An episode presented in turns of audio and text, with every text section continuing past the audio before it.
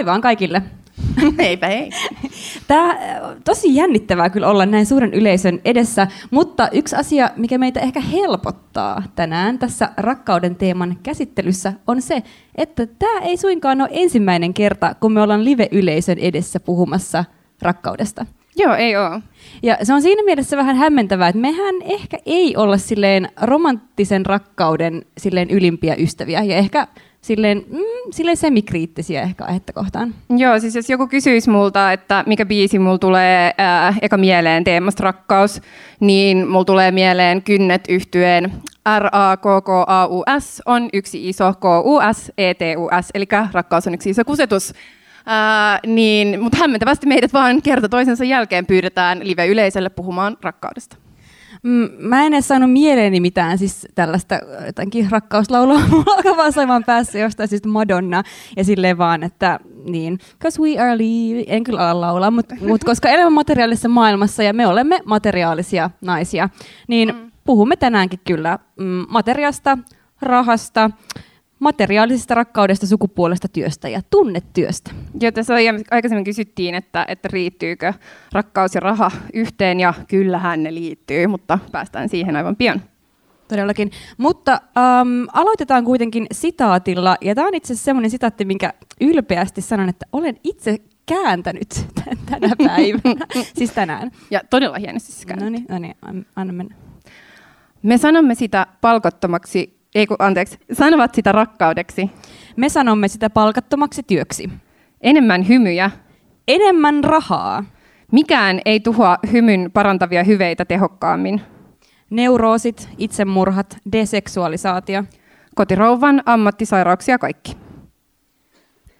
Tämä sitaatti oli siis peräisin uh, Silvia Federiciltä uh, 70-luvun puolen välin tienoilta about uh, tämmöistä Wages Against Housework um, nimisestä uh, pamfletista, missä puhutaan just siitä, että miten pitäisi uh, maksaa uh, kotitöistä. Um, mä mietin itse asiassa nyt, ennen kuin mennään tarkemmin tähän teemaan, just tämän Federici innoittavana sitä, että kun hän sanoi, että enemmän hymyä, enemmän rahaa. Et vaikka me yleensä nauretaan aika paljon, kun mä en meidän podcastia, niin mä ajattelin ehdottaa sellaista, että, että ei niin kuin naureta, vaan pidetään nyt täys pokerinaama, paitsi jos joku heittää rahaa ihan sikan tänne lavalle, niin se voidaan silleen pikkasen ehkä silleen tee näistä. Mm. Sitten mieluummin seteleitä, koska ne kolikot saattaa tulla silmään ja sitten se niin olisi katastrofi. Nimenomaan näin. englannin kielessä on tämmöinen um, niin kuin idiomi tai niin kuin sanonta kuin labor of love. Um, se voi muuten lausua aika monella tavalla. Jos se lausuu silleen labor of love, oh. niin sitten se kuulostaa ehkä vähän eriltä. Mutta siis, mut se, mitä se niin kuin siis meinaa, on siis tämä niin labor of love tälleen niin kuin normi puhekielessä, niin tämmöistä niin kuin, Uh, tavallaan niin kuin työtä, mitä tehdään sen takia, koska se työ on vaan niin ihanaa ja niin jotenkin silleen uh, sisäisesti tyydyttävää, että siitä ei tarvitse edes saada rahaa, eli se tekee ns. intohimosta siihen työhön. Joo, siis toi äh, Silvia Federici tosiaan, jonka äh, tekstistä me luettiin, toi sitaatti, niin oli mukana 70-luvulla sellaisessa ähm, Wages for Housework-liikkeessä, jossa nimenomaan ähm, käsiteltiin sitä, että, että miten just naisten tekemä kotityö, eli tällainen niin elämää ylläpitävä, uusintava työ, ää, käsitettiin tavallaan just tällaiseksi labor of loveiksi, että se tehtiin niin kuin se oli totta kai biologisesti määritelty ää, naisten tekemäksi, ja se tehtiin rakkaudesta, eli sen takia siitä ei tarvinnut maksaa mitään palkkaa, ja siitähän siis nähdään ää, jäljet vielä tänään, koska juuri nämä asiat, eli hoivatyö, siis sairaanhoitajat, lastenhoitajat, opettajat, kokit, siivoojat, etc., etc., ää, niin elää vieläkin palkkakuopassa, joka tämä tota, biologinen sukupuolikäsitys on aiheuttanut.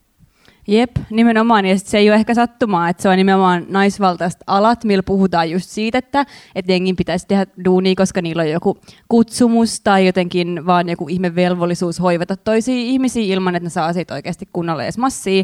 Ja siis sama retoriikkahan toki niin kuin ulottuu ehkä yhä laajemmalle vaan yhteiskunnassa, tavallaan vaikka kulttuurialoilla on tosi tyypillistä puhua siitä, että, no, että pitää vaan saada jalka oven väliin ja minä vaan niin paljon rakastan tätä työtä, että eihän se nyt ole niin justiinsa, vaikka nyt saisi saisikaan siitä massia. Joo, tässä edellisessä podcastissa, joka oli tässä lavalla, niin, niin sanottiin tavallaan silleen, että että et kaikilla ei ole vaan käynyt niin hyvä tuuri, jotenkin kun puhuttiin siitä, että ketkä on hyväpalkkaisia ja ketkä ei, mutta siinä jätettiin täysin käsittelemättä sitä, että miten rakenteellisesti me ollaan siis rakennettu yhteiskunnassa paljon alipalkattuja aloja, jotka tosiaan saa palkkaa, mutta ei ole mitenkään mahdollista niin nousta siinä tulotasossa, jos haluaa olla esimerkiksi taiteilija, sairaanhoitaja tai näin edespäin. Sitten näissä duuneissa on kyllä myös se niin kuin hankala, että kun silleen perinteisesti on ollut niin kuin yksi työtaistelutoimenpide, on siis tosi klassinen, että mennään lakkoon, mutta sitten näistä on aika vaikea mennä lakkoon, koska vaikka esimerkiksi Suomenkin kontekstissa lakkoiluun liittyy tosi vahva semmoinen niin kuin moralistinen niin kuin arvolataus, aina kun joku lakko on meneillään, niin ollaan silleen, että voi voi kamalaa, mitä tapahtuu Suomen taloudelle ja nyt kyllä maa tuhoutuu. Mutta tämä saa niinku semmoisen ekstra lisään, jos lakkoon menee niinku ihmiset, jotka työskentelee just vaikka hoivan tai koulutuksen parissa, tai vaikka ruokkii lapsia, ja, yhtäkkiä lasten pitääkin mennä yhtenä päivänä kouluun silleen eväiden kanssa, eikä silleen saa safkaa uh, koulusta. Joo, nimenomaan. Kaikki varmaan muistaa äh, Sari Sairaanhoitajan ja myöskin Tehyn pitämän lakon silloin joitain äh, vuosia sitten, ja miten silloin käsiteltiin julkisuudessa just äh, tota, esimerkiksi sairaanhoitaja, lähihoitaja ja näin edespäin siitä, että miten juuri kutsumustyötä pitäisi tehdä rakkaudesta mm. muihin ihmisiin, koska eihän sitä rahasta töitä tehdä näillä aloilla, aloilla vaan nimenomaan rakkaudesta. Niin, mutta se on kyllä ihan mässy, jos on silleen semmoisessa asemassa, että ei tarvitse kelaa sitä rahaa, niin. että ihan sitä kohti vaan. Mutta siis sehän on myös jä, jännä juttu, että etenkin kun se raha nähdään yleisesti niin jotenkin niin likasena, tai just se, mitä tuossakin, että, että jotenkin, että, että ei oikein saisi puhua rahasta ja rakkaudesta jotenkin samassa lauseessa, niin se ollut myös aika tärkeää, että jotenkin silleen, että semmoisia asioita, mitä nähdään jotenkin silleen, että ne on vaan superpuhtaita, niin kuin just vaikka, no, vaikka se rakkaus, tai vaikka seksi toinen asia, että sitten jos joku silleen myy seksiä työkseen, niin se on silleen niin kuin aivan niin kuin moraalisesti aivan niin kuin järkyttävää, Uh, toki siihen liittyy paljon niin kuin siis yhteiskunnallisia epäkohtia, mitä silleen voi uh, jeesaa vaikka tukemalla niitä ihmisiä, jotka tekee sitä niin kuin seksityötä, mutta silleen mm, usein se vallitseva uh, niin kuin, suhtautuminen on just silleen moralistinen, että miten nyt menet sekoittamaan nämä kaksi asiaa toisiinsa.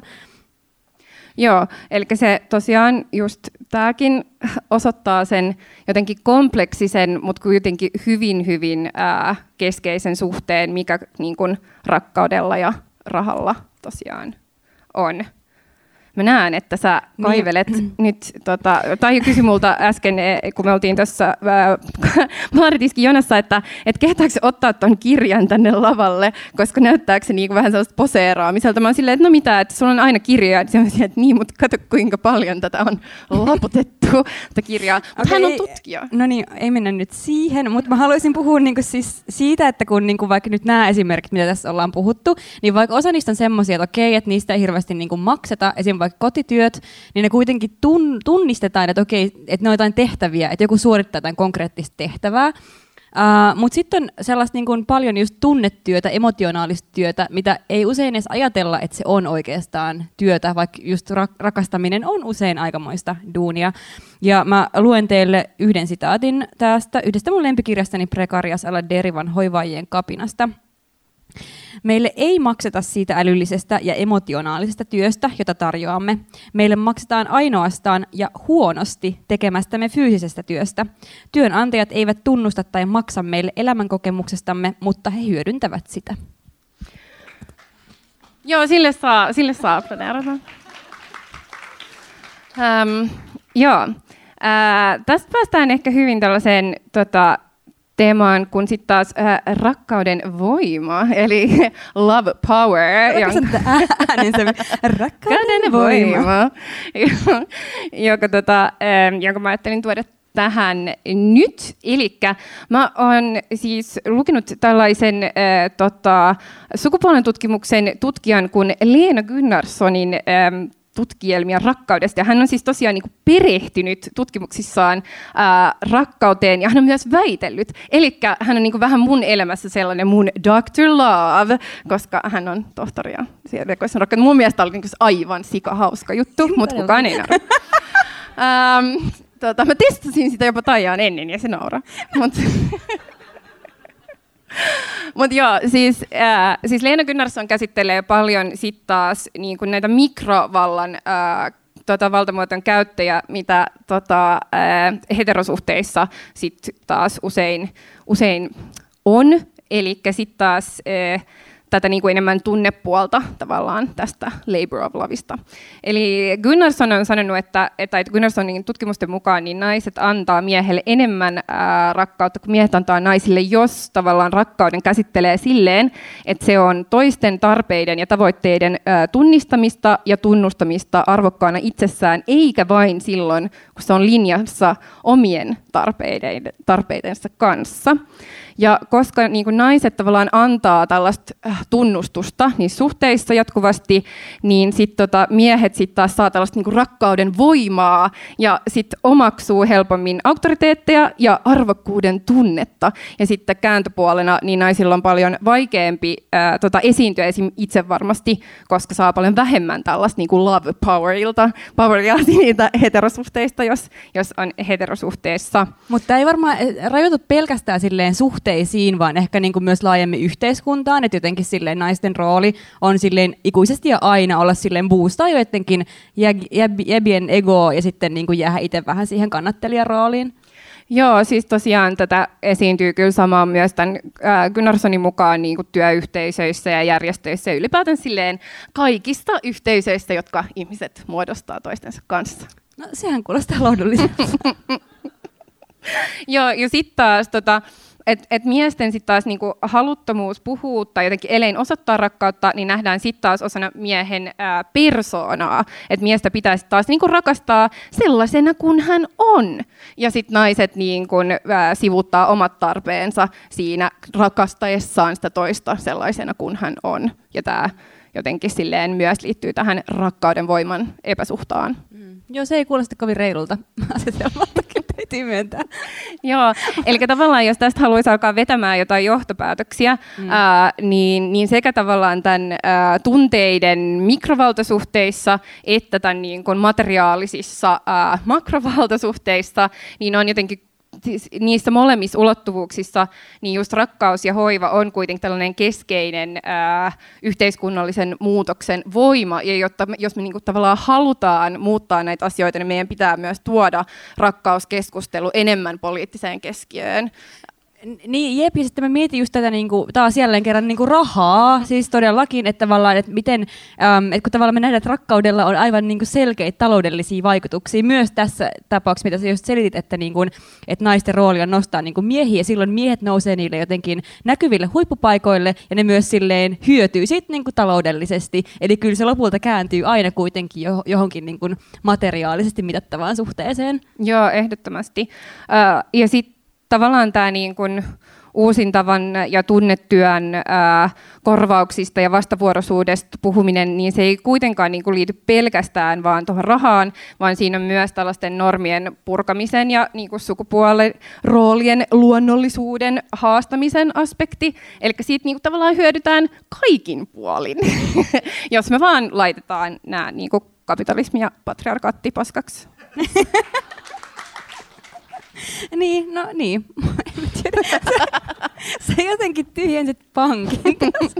Mä ajattelin, että sä odotat, että sä pääsit niinku sanoa uh, ton, että vaan paskaksi kaikki vaan. Joo, joo mutta se on aika yleistä meidän jaksoissa, tai siis sillä tavallaan, että se on useampien keskustelujen niin kuin synteesi on aina se, että jotenkin, että vaan sedät pois päättäjistä, päättäjien paikoilta ja, ja jota patriarkaatti paskaksi. Ää, Mut, et se on siis oikeasti lääke myös ilmastonmuutokseen, mutta se on sitten taas toisen jakson Joo, joo ei, ei mennä nyt siihen ei. Uh, joo, tällä kertaa enää.